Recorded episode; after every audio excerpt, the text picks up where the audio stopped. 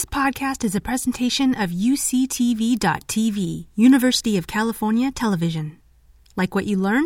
Help others discover UCTV podcasts by leaving a comment or rating in your podcast app. Just to start, um, I have no financial conflicts of interest. I, I do want to say up front, um, as I'm required, that my views are my own that I discussed today and are not reflective of uh, Kaiser Permanente or the Permanente Medical Group. Um, so to get started, um, I, I, like to start talks often with uh, clinical scenarios. These are hypothetical scenarios, but to highlight um, my main points today uh, by showing the differences in outcomes when the kind of current modern approaches to genetic diagnostics for developmental disabilities are employed. Um, so this old ways scenario, again, this is a hypothetical patient. This is not a real patient. Um, this boy presented at nine months of age with gross motor delay, um, not sitting up, that kind of thing. Started physical therapy. Somebody checked a CK. That's a lab that's often done related to maybe muscular dystrophies. At 24 months, speech uh, delays were noted and speech therapy was started. At age three, um, the child was diagnosed with an autism spectrum disorder and had appropriate guideline based testing, um, at least related to autism. And we'll go into more detail a microarray and Fragile X. And the child started ABA um, uh, therapy, which is a therapy for uh, children with autism. At age four, the parents had a second child who presented at nine months with a gross motor delay. At age five, the, this child started, um, this again, AB, our first child started kindergarten and was having difficulty in school and had an assessment that led to an, an individual uh, educational plan, an IEP. And then at age six, he had a, a, seizure that led to an MRI that was normal and a small gene test that was non diagnostic. And then at age eight, he was referred to genetics who performed exome sequencing and finally reached a diagnosis. And I think anyone on this call who does clinical genetics work will recognize this story as a kind of a very classic story for uh, someone's odyssey from initial symptoms to a final diagnosis. So this is the current way, the way I would hope it would go. And you know, medicine is never so simple to have the ideal outcome, but this is uh, the the model we should be moving toward. Um, so again, same child, same presentation with gross motor delay, and you'll notice that not a lot was done with the initial motor delay other than physical therapy, which is okay. Um, at 24 months, though, when the speech delays occurred, it was noted that this child was globally delayed, had delays in multiple areas of development. And that led to a referral to genetics and exome sequencing, which yielded a diagnosis at age two instead of age eight. So now this child had additional developmental testing done earlier because of the risks of um, ongoing uh, delays and uh, disabilities. And this led to an autism diagnosis, and ABA therapy was started sooner. The parents discovered this was an inherited type of, of developmental disorder and used uh, pre-implantation genetic testing with IVF to have an unaffected child. Um, when the child started this AB started kindergarten, he already had an IEP ready because this had been anticipated. When he had a seizure, because seizures were known to be part of this hypothetical syndrome and brain findings were rare, an MRI was determined not to be necessary. So as you can see, even though I did, I was very careful not to imply that uh, highly effective treatments for many developmental, developmental disabilities are likely to result from a diagnosis. I was careful not to include that as an outcome. You can see that there are a lot of benefits from an early diagnosis for the family, for the child, for the care team, and and and uh, avoiding unnecessary testing. And so, most of the rest of the talk is going to be talking about how we get to this this ideal scenario, at least as often as, as we can. Um, so, in two words, my thesis today, these are what you remember today, is that genetic testing for developmental disabilities should be done early.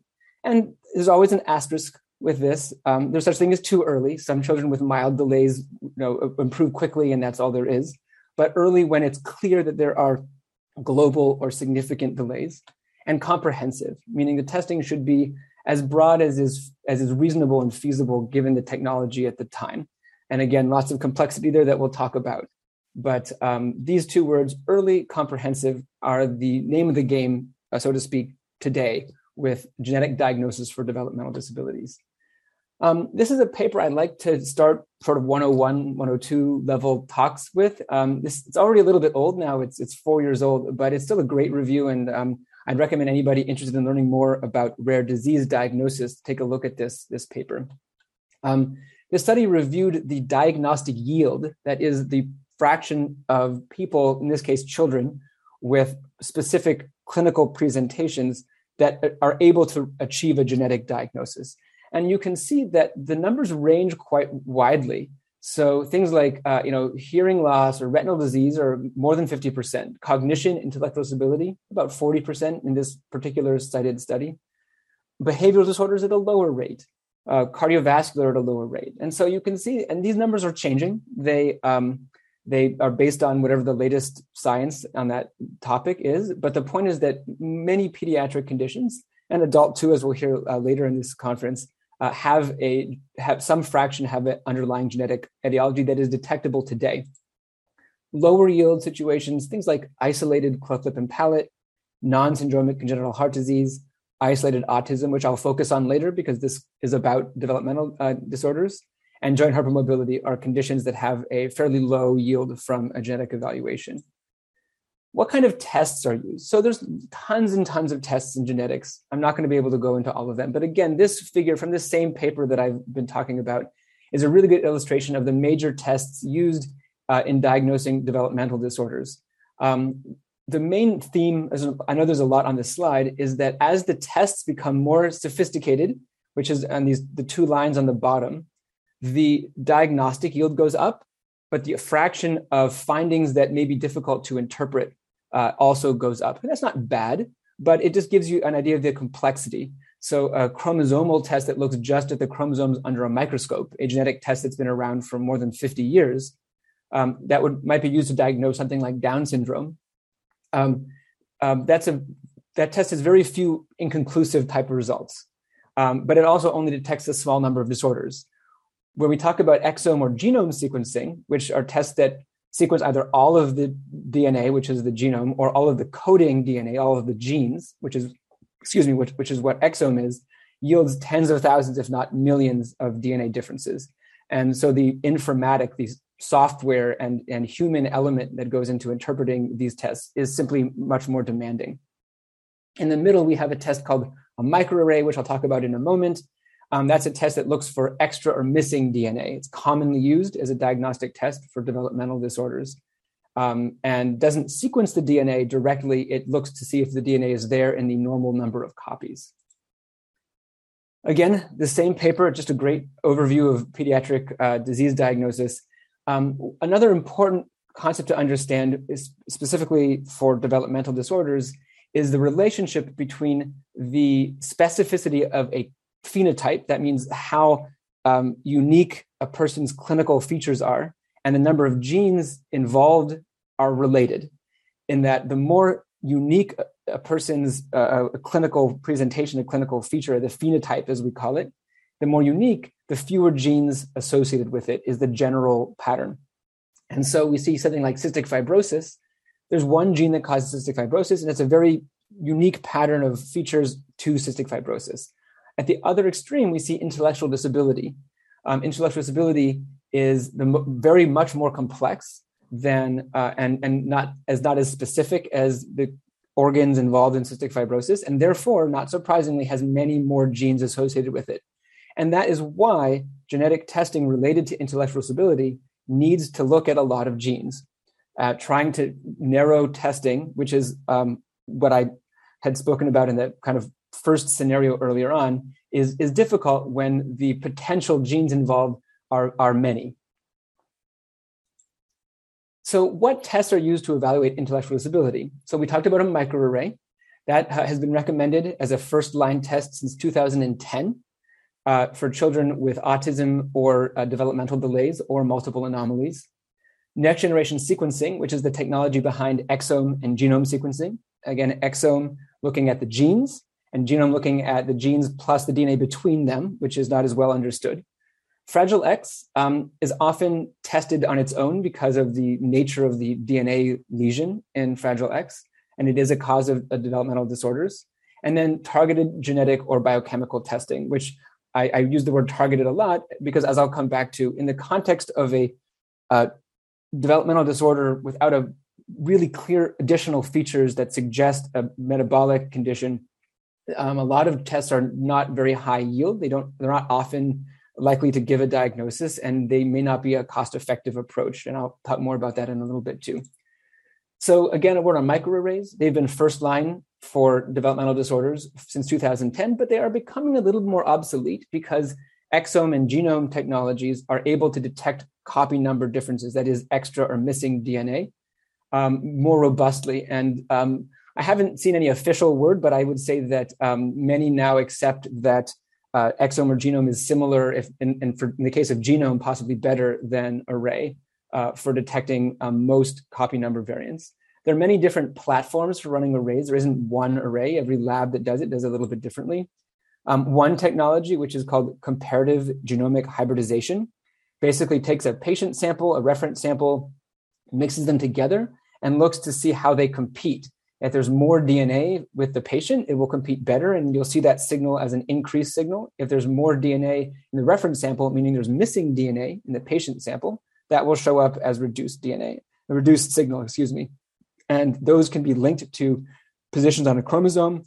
And there are many genetic conditions due to extra or missing DNA. Um, you know, 22q deletion syndrome or DiGeorge syndrome is the most common what we call microdeletion. That is a deletion that is too small to be seen with a microscope, but can be readily seen on a microarray.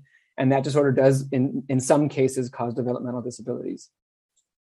Next generation sequencing, the technology behind exome and genome, takes the patient's DNA, uh, represented here in these rainbow bars, shreds it, sequences the little pieces, and then reconstructs it in a computer to generate an, uh, the patient's sequence which can then be compared to databases to determine if there are any differences that might be clinically meaningful. Now, there are um, some limitations. So the patient's genome looks like this. There are these boxes are genes, and the in between are they could be introns, they could be areas between genes. The point is that our DNA contains sequence that we know what it does and sequence that we don't know what it does, and that's what's represented here. Um, and there can be missing pieces, but the test sees fragments next generation sequencing technologies that are used clinically today are what we call short reads. They look at very small pieces of the DNA. And so it can be hard to see, for example, that this red box is only present in one copy just by counting the number of red boxes. So, some things that um, next generation testing doesn't see, these aren't to be memorized. I'm just trying to make the point that no test today is perfect. So, um, some genes uh, are not fully sequenced. There's parts of the gene that, for whatever reason, are difficult to sequence, or maybe um, aren't even in, even coding that we don't we don't know what the function of that region of the gene is and they aren't tested. Um, methylation defects so disorders like uh, prader-willi syndrome can be caused by disorders that aren't due to a change in the sequence but are due to changes in a, a modification of the dna and that requires dedicated testing. Repeat expansions so fragile x or huntington disease um, are caused by expansions of a recurrent sequence in a gene and some next generation technologies have difficulty seeing that, although there's progress in that front. Deletions, like we talked about, um, although again, that's also improving. And technologies now are more able to see deletions, especially multiple exon deletions. Um, and then chromosomal disorders like a translocation, where a piece of a chromosome is moved to another chromosome. When you shred the DNA up, that information is lost. Um, there are technologies that can detect all of these, um, but the ones that can do them all, do the, te- the detection all in one test, as far as I know, are still research technologies. So now that we've talked about the tests, let's talk a little bit about how they perform in, in diagnosing uh, intellectual disability. So this is from a, a review. Um, it's 2015 wasn't that long ago, but it feels like it, in, at least in terms of progress. And so we can see that the number of genes uh, related to intellectual disability has gone up consistently and has gone up much more quickly since the advent of array and then um, exome and genome technologies. And these, these lines would keep, keep going up if we extended this chart to the present day. Um, and similarly, the diagnostic yield has gone up over time. Um, you know, I would say that 60% is, is a little on the optimistic side, but it's not far off. Um, and, and, you know, we're, we're coming close to the point, I think, where um, we may be crossing that kind of 50-50 line where for making diagnoses, especially in cases that are syndromic or have uh, more severe effects and are, are more mild. And I'll talk about that a little bit. Um, so um, when we see when we do these tests, array ACGH is that's the microarray test, and then genome wide sequencing is exome or, or genome. Um, there are a lot of studies that have been published looking at how frequently a diagnosis is made when uh, using these technologies in individuals with developmental disorders. And the number, that final number, the percentage, is really different. And so it's important to realize that a lot of what comes out of these studies depends on what went into the studies. So um, patient selection is huge. Some of these studies are looking at patients who've already had extensive genetic workups and are already going to be hard to diagnose. And those studies will have lower yield. Some studies are doing testing on patients who've not had any evaluation. Those will be higher yield. Some studies are taking consecutive patients seen in a particular clinic. Those will be lower yield because they're not selecting carefully. Other studies will handpick patients that are the most likely clinically to have a genetic disorder. Those will have a higher yield. So there's a lot of variation. Um, so higher yield, though, clinically, the more severe. This is a general general pattern. It's not um, an absolute rule. The more severe the developmental disorder, the more likely there is to be a genetic cause that we can identify today. Um, syndromic features, so that means not just delays, but either facial or organ system differences um, also increase the probability of a genetic cause. And then, of course, the lack of alternative explanations, such as maybe prematurity. Um, lower yield are um, features such as on, the, the, only developmental concern being isolated autism or mild milder learning or intellectual disabilities. And um, in some cases, because uh, you know, as you can imagine, development and, and intellect and cognition are very complex. Um, it's also known that some people's differences in their abilities are multifactorial and due to many genes. And so, in sometimes, if there's a family history of very mild uh, cognitive differences, um, that might imply a polygenic um, process in that family that is not amenable to genetic diagnosis today. Our tests today are limited to finding single gene causes of of um, of any of anything really, um, developmental disorders, but anything. Uh, genetic processes that totally exist that are caused by many genes acting, acting together are still not not completely, but pretty much completely inaccessible to diagnostic testing today. Um, so this study here that I'm showing you the, the front page of, um, this is this is, there's many studies like this, but I like this one, so I'm I'm showing it. They looked at global developmental delay or intellectual disability. Um, overall, the array uh, diagnosed 8.4% and exome 26.2%, which leads to a total diagnostic rate of in the 30% range, which is about an average number that you'll see uh, from many of these studies. Um, and you can see that the number goes up when there are syndromic features, when there's macro or microcephaly, and goes down when um, there aren't syndromic features, as I as I discussed. And I'll come back to this study in, in some other contexts in, in, in a moment, moment. In terms of how developmental disorders are inherited, um, this is uh, just a graph from one study, but many studies have shown a very similar pattern, which is that was was actually a surprise. Is that a lot of them are actually dominant. That means it's a single gene one copy, one of the two copies is affected, and um, but it's not inherited; it's a new mutation. And so that was actually, I think, a surprise in the field. There was a uh, perhaps the the impression that if a child had a developmental disorder and the parents did not, that it was either X-linked in a boy or recessive, meaning the parents were carriers and the child inherited a, a double dose, if you will, um, and is therefore affected. Um, but it actually turns out that a lot of developmental disabilities are new mutations that that's and that's why there's no family history. Um, although I think that that number will probably go down, the fraction of developmental disorders that are due to new mutations, because I think that we'll we'll discover um, more genes, and we'll also discover that um, more complex multi-gene causes. There'll be a new a new uh, wedge on this pie, not just X-linked, recessive, and dominant, but there'll be a new wedge for multigenic, and that will take a little bite maybe out of the the dominant and make it a smaller percentage. But um, but there's some there's some you know important conclusions from the observation that a lot of developmental disorders are due to new mutations. One is that the empiric risk for siblings is lower than we thought um, because it might the odds of a new mutation happening twice are not zero, but they're fairly low.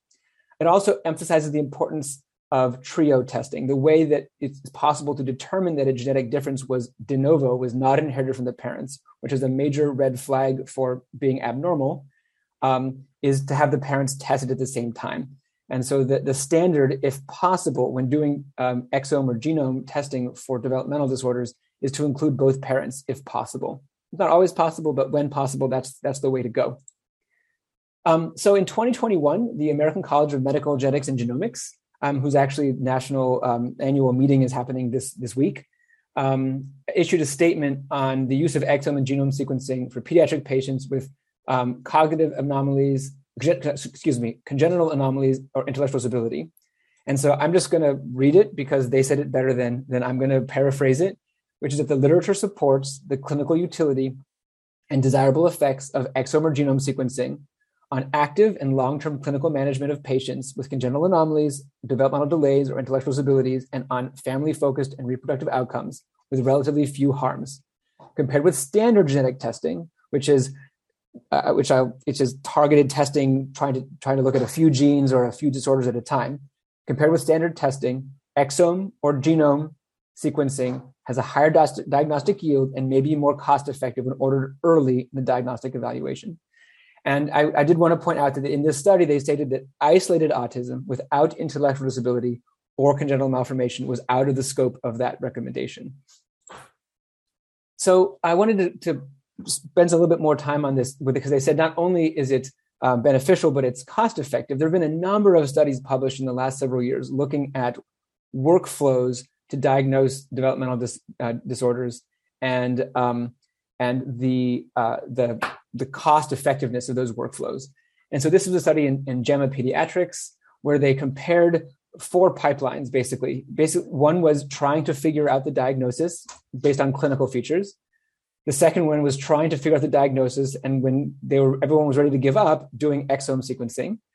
And then the, uh, the last two were doing exome without even before trying to figure it out.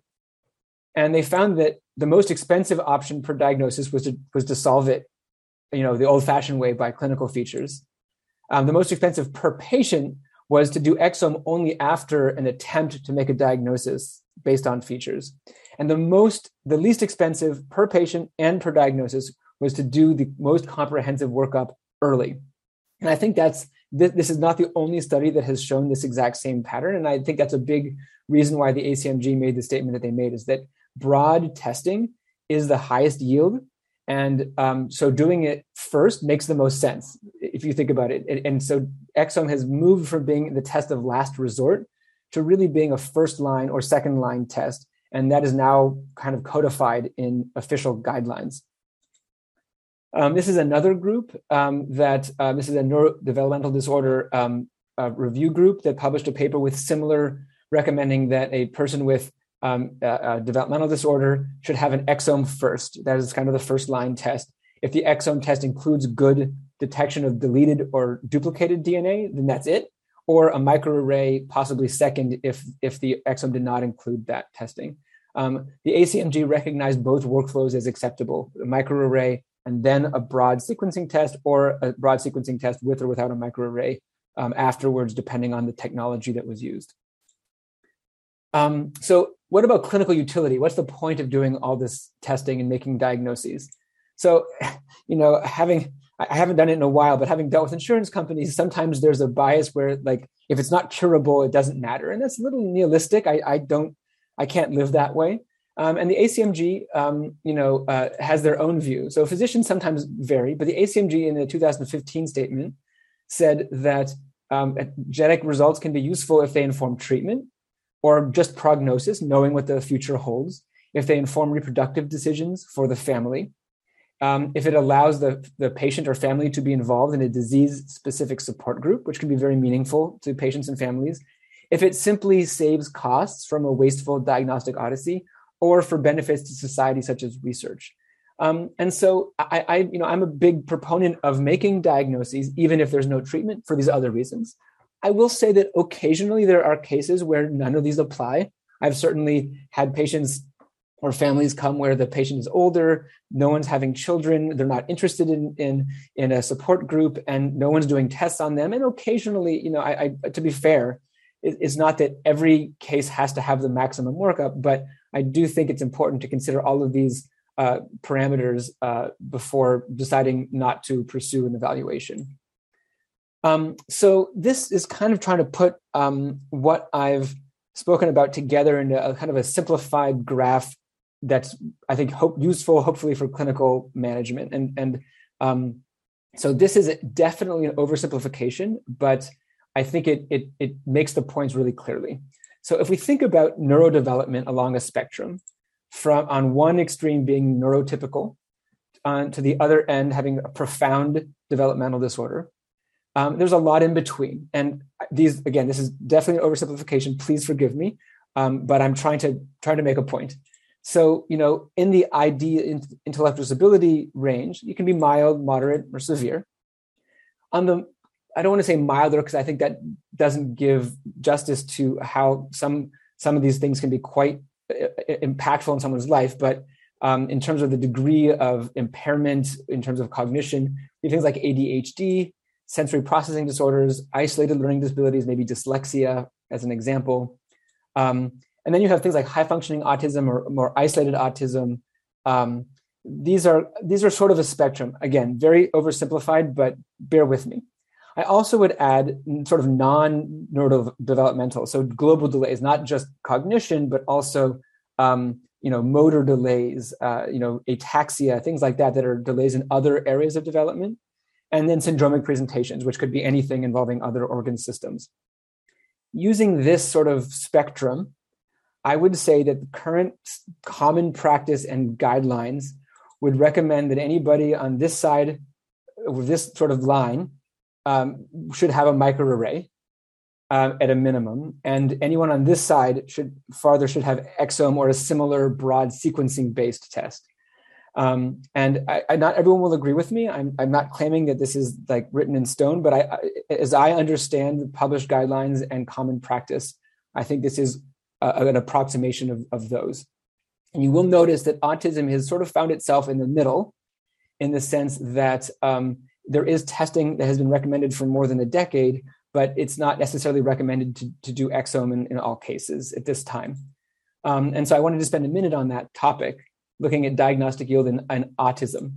So um, I cite a few studies, but there's many on this topic. So um, one that that piqued my interest was the Spark Autism Trial, which was presented at the American Society for Human Genetics conference in 2020, and they um, they reported an eight percent diagnosis rate in autism, half of which were on array.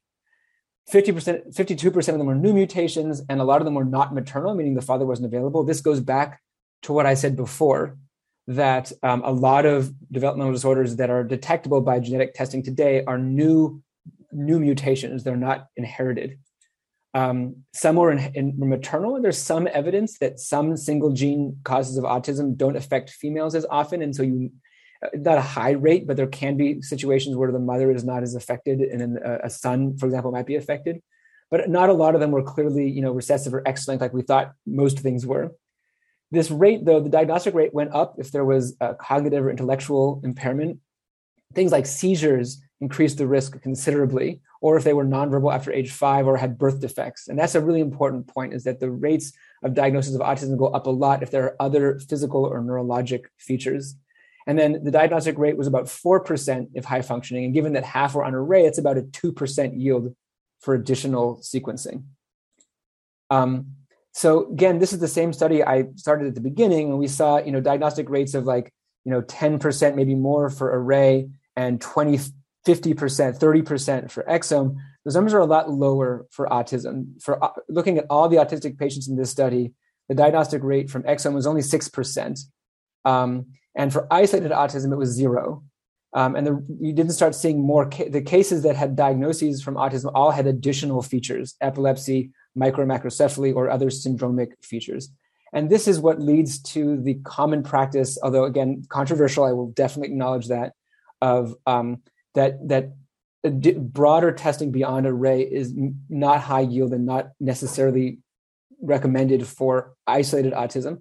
I will stress, however, that this does put more burden on developmental specialists to clearly delineate between children who meet DSM 5 criteria for autism and who do or do not have additional features. And that's that's an important thing to to be to be aware of. Sometimes children get diagnosed with autism at young ages, maybe you know two years or less, and it may be hard to assess for intellectual disability. And it's very important to keep in mind that if, you know, in the, in the future, if that child shows signs of intellectual disability in addition to autism, that the indicated genetic testing increases and they should have that testing. Um, just a few words on Fragile X. Um, this is an X-linked condition, can definitely cause a range of developmental disorders. There have been a number of studies out questioning whether this should really be the first thing we test. The truth of the matter is, if you look at the data, that if you take children with, you know, predominantly boys with um, developmental disorders and test them Fragile X, the fraction that don't have a clear X-linked family history or physical features of Fragile X that end up having Fragile X is extremely small. Um, the flip side is that Fragile X is not routinely tested on, it's not on the array, it's not on an exome. So if you don't test for it, you won't ever catch it. I still test, you know, our, where I work, we still test for Fragile X and any autism diagnosis or developmental delays, but I can tell you that the yield is incredibly low. Um, and I think that eventually the testing will come to a point where there's one test that includes this as part of other things and the, the dedicated testing will go away. It's not unreasonable to keep testing for it, but the yield is low. Um, exome versus genome. This is a topic that comes up. So um, there have been very few head-to-head studies. This is one that I found. This is not done in the context of of developmental disorders. This was done in the context of sick infants in the NICU setting, and um, they they did rapid exome or rapid genome, and the genome performed better on every metric except the final diagnostic rate, where they were the same. Um, and I think this just speaks to the fact that the vast majority of the DNA we understand in the genome is in the exome. And so, even though genome has some major advantages to it, at the end of the day, we're still learning what the non coding parts of our DNA do. And so, genome does not have a huge lead yet, yet for um, diagnosis over exome. So um, that said, in the literature, there are many examples of diagnoses that were missed by exome that were picked up by genome, but those were in very selected patients. Those are not on a population scale. I've not, if, and someone's aware, please let me know. I've not seen a population scale head-to-head comparison of exome and genome in a, in a large population. Um, but I'm hoping, I'm sure someone's working on that. So that's a good kind of future direction uh, for the field. Um, and then again, practically, exomes have come down considerably in price, and genomes are now actually affordable. They used to be prohibitively expensive, but they're still quite a bit more expensive. And so the, today, again, my personal view is that I think it's probably more cost effective to order an exome now. And then if you don't solve the case and there are ongoing needs to consider an exome and a, a genome, excuse me, a genome in a few years, than to order a genome now and hope that you can get more out of it in the future but that's that's a hard question to answer. Um, it will change. Genome is a better test. It will replace exome, um, but whether that happens gradually or, or, suddenly, I would say probably like more likely gradually. I, I think the transition from exome to genome will not be the sea change that happened when exome became available. When before we had really nothing that had that scale of testing. I also want to compare exome for uh, versus trio-based developmental disorder panels. A number of commercial labs offer um, trio-based. That means the panel is done on the person and you know their their parents. Um, uh, that they're basically testing all known you know human disease genes, but it's not the whole exome. There, there may be three thousand genes. Um, you know, exome has some advantages because it will pick up new genes or, or, genes that were newly discovered, and it might feel better to say that you did the biggest test. But there are disadvantages. Exome costs more; it can take longer. There's more consent involved because exomes can reveal unrelated health problems that families should make informed decisions about, and that might be limiting for clinics that don't have genetics professionals to help with the counseling um, exome is still limited by the person's what we understand of the person's clinical presentation and by the current knowledge of genes. So exome is not because it tests all the genes a like perfect complete test. And every lab that does exome has to prioritize what they're going to look at in detail. And it's limited in scope there in a way that's not up to us, it's up to the lab. These trio panels have some advantages, which is that their yield is close to exome because they're going to look at the same genes the exomes look at. They're often faster and less expensive. They're easier to consent because they don't re- reveal ge- genetic diseases aside from the developmental disorder. And most labs offer the ability to add on the rest of the exome in the future if you need it. Disadvantages is it's not going to pick up genes that haven't been discovered yet or are very recent. It will miss other diagnoses the person might have that are not related to the developmental disorder. Um, and this might be an advantage. They're limited in scope in a defined way. You know, it's it's bad that they're limited in scope because you might miss something that you didn't realize, but they're good because at least you know the genes that the lab analyzed. What I'll say, kind of philosophically, is that I I don't lose sleep over whether an individual who clearly has a developmental disorder that should have genetic testing per guidelines. I don't lose sleep over um, whether they got a genome or an exome or it was it this. You know, it's. I'm just glad that people get testing. I'm more worried about people who who need who should have testing by guidelines that don't get access to it, or who have had um, testing that was really a long time ago and is now very out of date, um, and and, um, and should be updated, which I'll come to in a second. So so philosophically, you know, I know this this um, this conference has spoken a lot about equity, and I, there is a little bit of a tension between offering the best testing and offering everybody the testing that is appropriate for their clinical needs. And sometimes using tests like large panels or, uh, again, single person panels, no. Large trio panels maybe could be appropriate, um, or exome versus pushing the envelope. That, that you might be able to get some more equity by having the testing be more accessible. And so I just want to be, be put in that little philosophical tidbit there. Um, I'm not going to talk about adults very much because I know Dr. So is speaking later and is going to talk about um, developmental disorders. I know she's an adult specialist. Needless to say, uh, children who grow up into adults and have developmental conditions um, have the same conditions they did when they were children and are have the same diagnostic yield.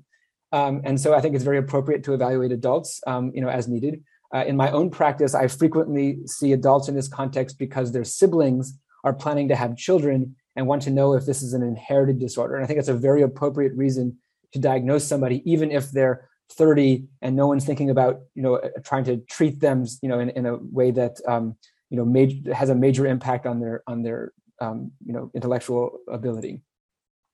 There are new emerging technologies um, for developmental disorders. I'm not going to um, uh, go into these in depth, but uh, these are mostly research today, but they're coming. And I think that that that that chart we saw earlier of the increasing diagnostic rate will continue to go up. We won't ever get to 100%, but I can see even in the next 10 years um, a, meaningful you know in, increase in the yield because of some of these tests. Um, so I want to review um, exome testing or something like exome, a genome-wide broad sequence-based test should be first, first or second line for developmental disabilities. So it is totally okay to order a microarray with or without Fragile X, and if it's negative, an exome. It is totally okay to just order an exome with or without Fragile X, and not do a microarray if that if that exome uh, reports uh, they do testing for copy number variation. What's not okay, which shouldn't happen anymore, is long lists of targeted tests, each of which only look for a very small number of disorders. These tests are great tests. I do these tests all the time but they're really appropriate in settings where the clinical features specifically indicate that type of disorder, where that test is, is, is a good test. For a, a, a child or, or, an adult with a developmental disorder um, with no other specific features, these tests are very low yield and contribute to a higher cost per patient that is not necessary.